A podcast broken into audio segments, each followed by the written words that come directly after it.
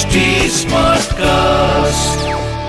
आप सुन रहे हैं एच डी स्मार्ट कास्ट और ये है फीवर एफ़ प्रोडक्शन मैं हूँ आपके साथ अनुराग पांडे चल रहा है पिक्चर पांडे। सभी को लगता है कि पहली बार ऋषि कपूर ऑन स्क्रीन दिखे थे अपने पापा के फ़िल्म मेरा नाम जोकर में।